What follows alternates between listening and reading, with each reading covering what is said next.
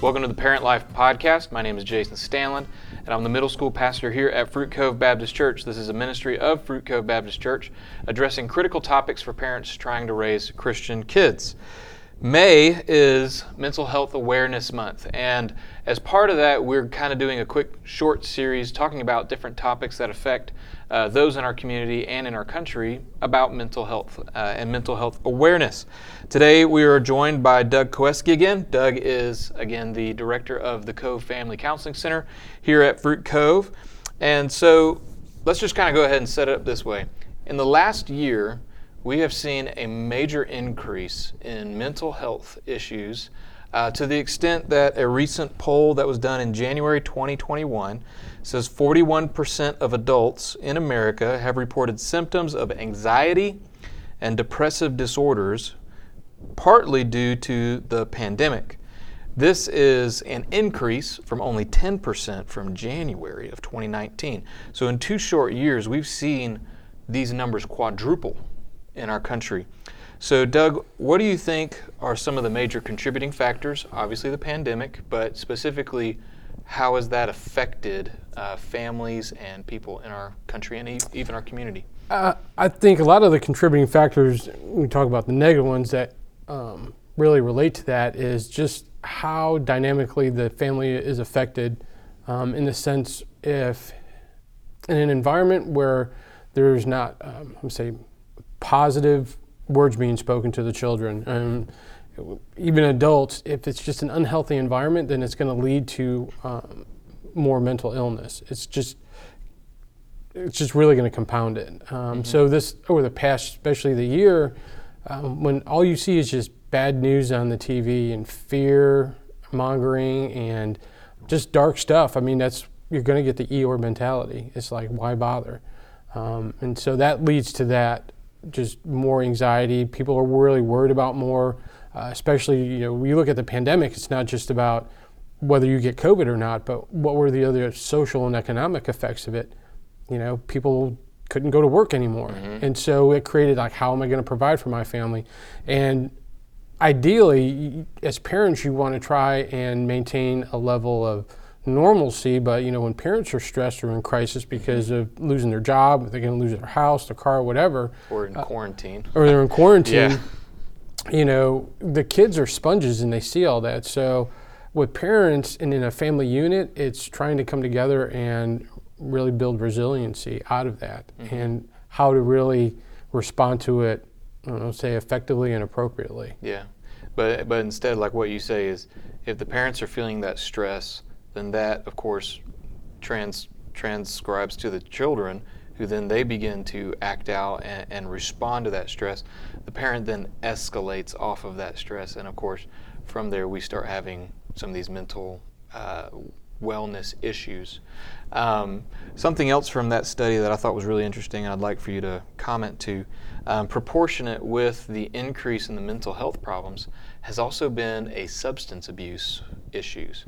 And I'm not surprised by that because as you see more and more anxiety, depression, or mental health issues, then what you're going to see out of that are people looking for coping mechanisms. Mm-hmm. And so substance abuse is the number one. Um, you know, with anxiety and depression, in cases where you could go to your primary care physician, parents for their children themselves, um, if they're not already on it, they could go and get any type of anti-anxiety, anti-depression medicine. The idea is, is that's under a doctor's care and stuff. And sometimes it takes a while to really go through what medicine works best, especially for kids. If they're in their teen years, you're looking at hormonal imbalances, and that will kind of sometimes make it hard to find out what dosage and what um, type of medication works best.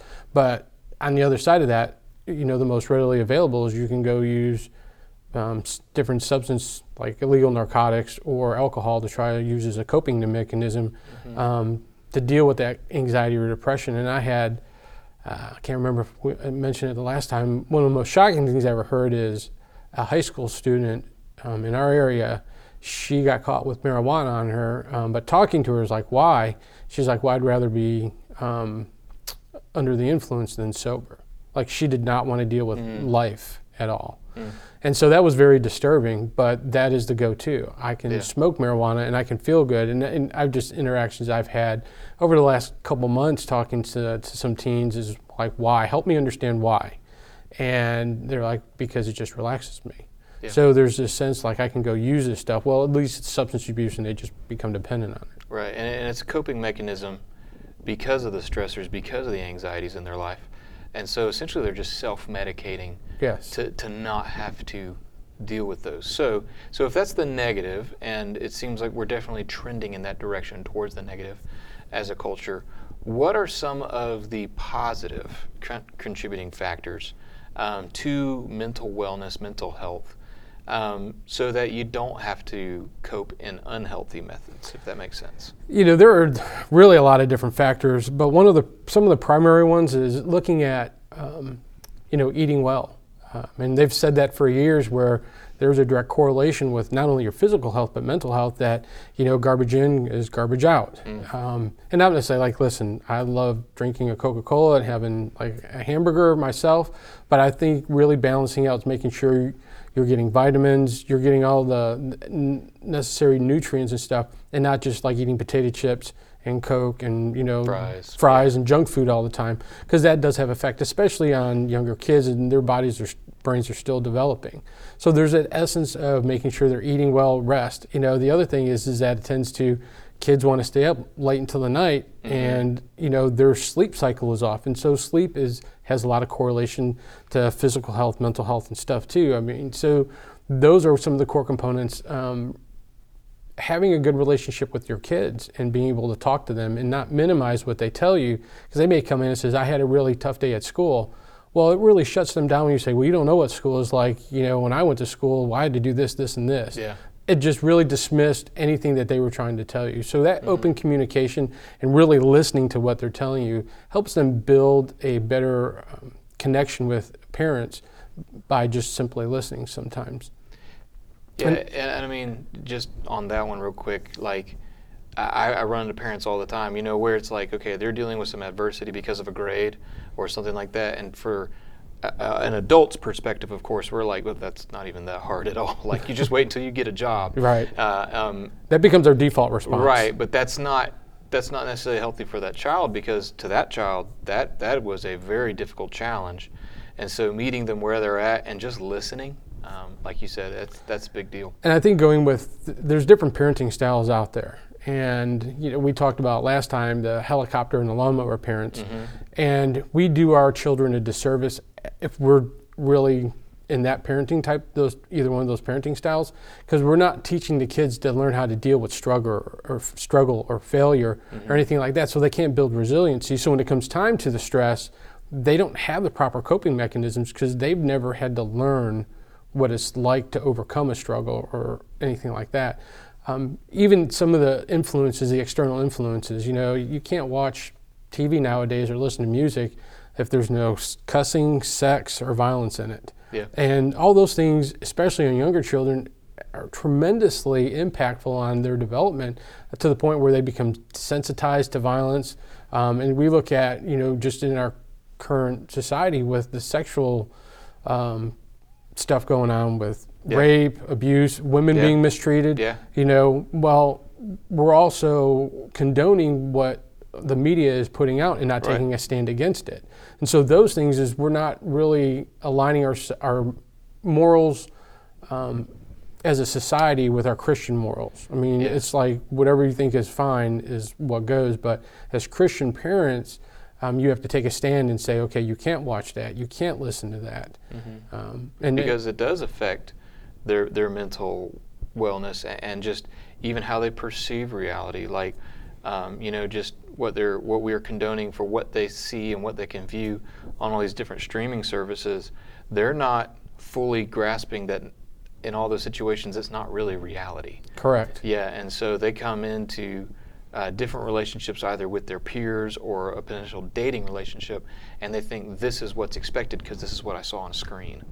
And that's not even healthy either. And ultimately, I also having them involved in the church um, is help grounding them spiritually and mature spiritually because, in essence, when they're away from the home and they're not in the presence of the parent, which during the school year, they're spending seven and a half to eight hours mm-hmm. a day with their peers where they go home and when they're really interacting with their parents is maybe one to two hours yeah. of just intense interacting with them yeah. not talking about dinner or stuff you know i hear from parents like my kid goes in the room and shuts the door that seems to be a common thing nowadays yeah.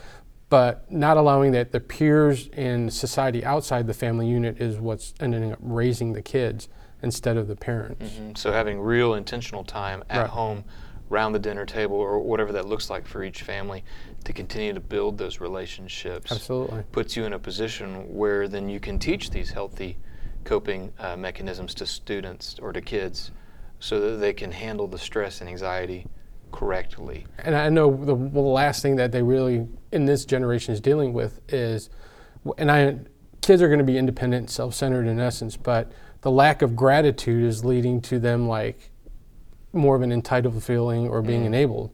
And I see, you know, again, going back to the parenting style as a lawnmower parent or helicopter parent, um, or just kind of like permissive parent, allowing your kids to do things just so that you can avoid conflict and not setting boundaries is more detrimental. So mm-hmm. it's going to be harder to correct that later on if parents aren't doing it early. You know, if you let the kids, your child do whatever they want up until the point of being 15 or 16, it's not going to be easy to fix. Yeah, yeah, and I and I see that um, on, on, both sides where you've got the parent who, you know, let the lawnmower, the helicopter, they've put every system, they've put all the guardrails up, so the child only gets to do one thing, but then they're never teaching their child how to make decisions for themselves.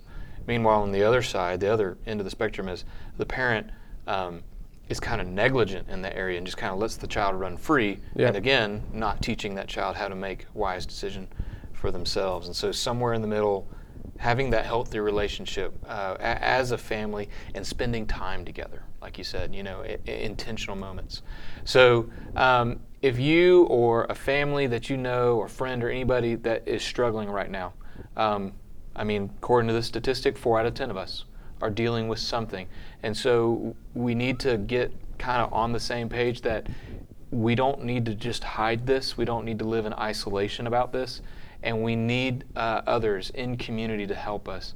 Please reach out. Don't let them go through this alone. Don't you go through this alone.